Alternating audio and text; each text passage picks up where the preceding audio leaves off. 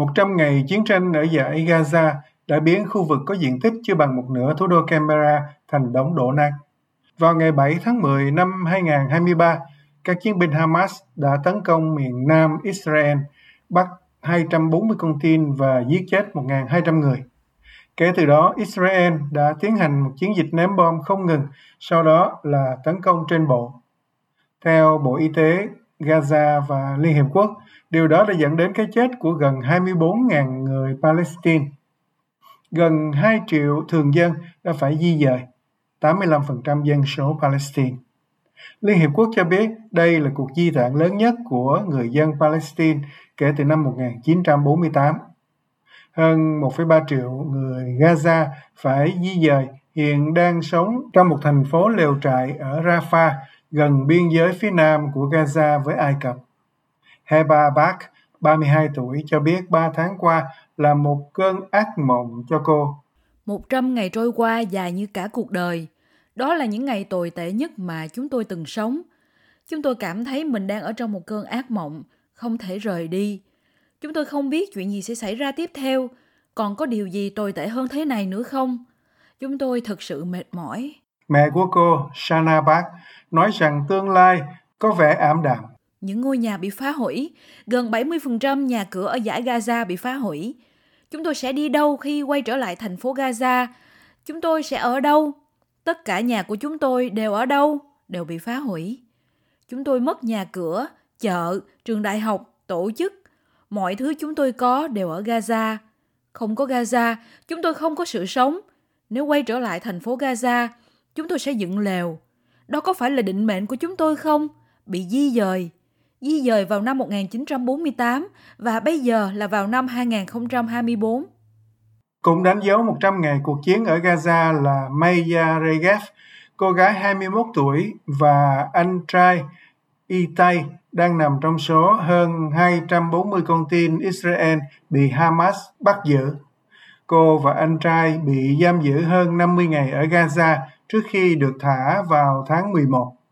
Cô nói rằng những lời cầu nguyện là điều đã giúp cô vượt qua và hiện cô đang cầu nguyện cho 132 con tin còn lại được trả tự do. Khi tôi ở đó, tôi ngồi đó một mình và hàng ngày cầu nguyện với Chúa để đưa tôi ra khỏi địa ngục này. Hôm nay, tôi ngồi đây trên đất nước của mình và cầu nguyện cho tất cả những người vẫn còn ở đó, ở Gaza. Cầu nguyện rằng họ đủ mạnh mẽ để cầm cự được lâu hơn một chút.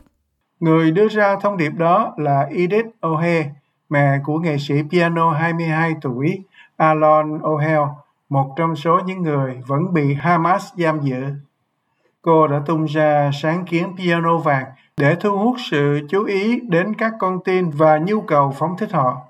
Cô nói rằng thời gian là điều cốt yếu khi nói đến việc thả con tin. Tôi muốn nói rằng hôm nay đã là 100 ngày rồi và thời gian, chúng ta không còn nhiều thời gian nữa. Thời gian không còn nhiều và tôi cảm thấy chúng ta cần phải làm gì đó ngay bây giờ. Hàng ngàn người cũng đã tham dự cuộc biểu tình kéo dài 24 giờ ở Tel Aviv để yêu cầu trao trả những con tin còn lại. Quân đội Israel cho biết họ đã thu hẹp quy mô hoạt động ở khu vực phía Bắc bị ảnh hưởng nặng nề.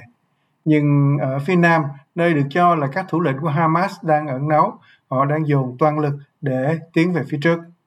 Thủ tướng Israel Benjamin Netanyahu nói rằng cuộc chiến chống lại Hamas sẽ vẫn tiếp tục cho đến khi kết thúc, cho đến khi giành chiến thắng hoàn toàn. Hôm nay, chúng ta kỷ niệm 100 ngày chiến tranh, 100 ngày kể từ những ngày khủng khiếp mà công dân của chúng ta bị tàn sát và bắt cóc. Chúng ta đang tiếp tục cuộc chiến cho đến hồi kết, đến thắng lợi hoàn toàn, cho đến khi chúng ta đạt được tất cả các mục tiêu của chúng ta, loại bỏ Hamas, trao trả tất cả các con tin của chúng ta và bảo đảm rằng Gaza sẽ không bao giờ gây ra mối đe dọa cho Israel nữa.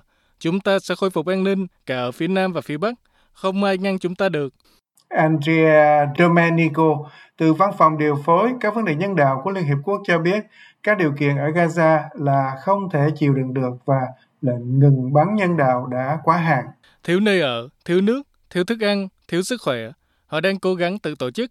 Có rất nhiều cửa hàng nhỏ được làm theo đúng nghĩa đen với một mảnh gỗ và ba món đồ bên trên. Và mọi người đang bán nó vì họ cần thứ gì đó khác mà họ có thể có được thông qua sự hỗ trợ mà họ nhận được. Đó là một tình huống tuyệt vọng mà bạn có thể thực sự cảm nhận được Trong khi đó, các nỗ lực ngoại giao tiếp tục ngăn chặn xung đột trên toàn khu vực vẫn diễn ra. Ngoại trưởng của Úc Penny Wong đã bắt đầu chuyến đi kéo dài một tuần đến Trung Đông, bao gồm Jordan, Israel, bờ Tây và các tiểu vương quốc Ả Rập Thống Nhất. Đây là lần đầu tiên một bộ trưởng cao cấp của chính phủ Thủ tướng Albanese đến thăm Israel kể từ cuộc tấn công của Hamas. Bà Penny Wong tập trung vào khả năng thoát ra khỏi xung đột. Úc không phải là một đối tác chính ở Trung Đông, nhưng chúng ta là một tiếng nói được tôn trọng.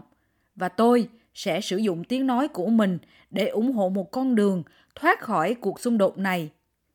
Tất cả chúng ta đều biết rằng con đường đó chỉ có thể được các bên đang xung đột tìm ra. Tôi sẽ tập trung ủng hộ quan điểm của Úc. Ưu tiên của chúng tôi về hỗ trợ nhân đạo quốc tế, ưu tiên của chúng tôi về luật nhân đạo quốc tế. Luật pháp quốc tế đang được Nam Phi sử dụng để đưa vụ kiện mang tính bước ngoặt chống lại Israel ra trước Tòa án Công lý Quốc tế với cáo buộc diệt chủng đối với người dân Palestine. Tòa án hàng đầu của Liên Hiệp Quốc sẽ mất vài tuần tới để xem xét các lập luận mở đầu do cả hai bên đưa ra về việc liệu có vi phạm công ước diệt chủng hay không. Nam Phi cáo buộc việc Israel ném bom trả đũa bừa bãi và bao vây Gaza là vi phạm, trong khi Israel nói trước tòa rằng hành động của họ ở Gaza là để tự vệ và không nhằm vào người dân Palestine. Nam Phi đang yêu cầu tòa án phê chuẩn các biện pháp tạm thời, yêu cầu Israel chấm dứt các hoạt động quân sự ở Gaza trong khi vụ việc được xét xử. Luật sư nghị Anh chuyên về luật quốc tế Toby Catman nói với đài SBS rằng ông cho là Nam Phi đã đưa ra lập luận mạnh mẽ cho các biện pháp tạm thời, nhưng việc chứng minh đầy đủ các cáo buộc diệt chủng sẽ có liên quan nhiều hơn. Tôi cảm thấy rằng đối với Nam Phi đã đưa ra một yêu cầu áp đảo lên tòa án mà tôi nghĩ rằng tòa án sẽ xem xét rất nghiêm túc. Rõ ràng họ, Nam Phi, đã đi sâu vào một số chi tiết về bằng chứng mà họ đang dựa vào bởi các quan chức chính phủ. Thiết lập tội diệt chủng, ý định cụ thể của ông đối với tội diệt chủng là một ngưỡng rất cao, nhưng chắc chắn tôi nghĩ đối với những gì cần phải được chứng minh cho các biện pháp tạm thời, trường hợp này đã được đưa ra rất tốt. Mối đe dọa về một cuộc xung đột khu vực rộng lớn hơn khiến các nhà lãnh đạo thế giới lo ngại. Ngoại trưởng Ai Cập Sameh Shukri nói rằng ông muốn có một hội nghị thượng đỉnh quốc tế vì hòa bình để tìm ra giải pháp lâu dài cho chính nghĩa của người Palestine. Sự leo thang qua biên giới Lebanon, bao gồm việc nhắm mục tiêu vào một số khu vực nhất định, cũng như căng thẳng ở Biển Đỏ và phá vỡ quyền tự do hàng hải, đều là những vấn đề cho thấy, dù cố ý hay vô tình, mở rộng phạm vi xung đột, nó đang đẩy khu vực vào một chu kỳ leo thang trống rộng, gây ra những hậu quả vô cùng nguy hiểm cho sự an toàn và ổn định của nền kinh tế, cũng như cuộc sống của người dân.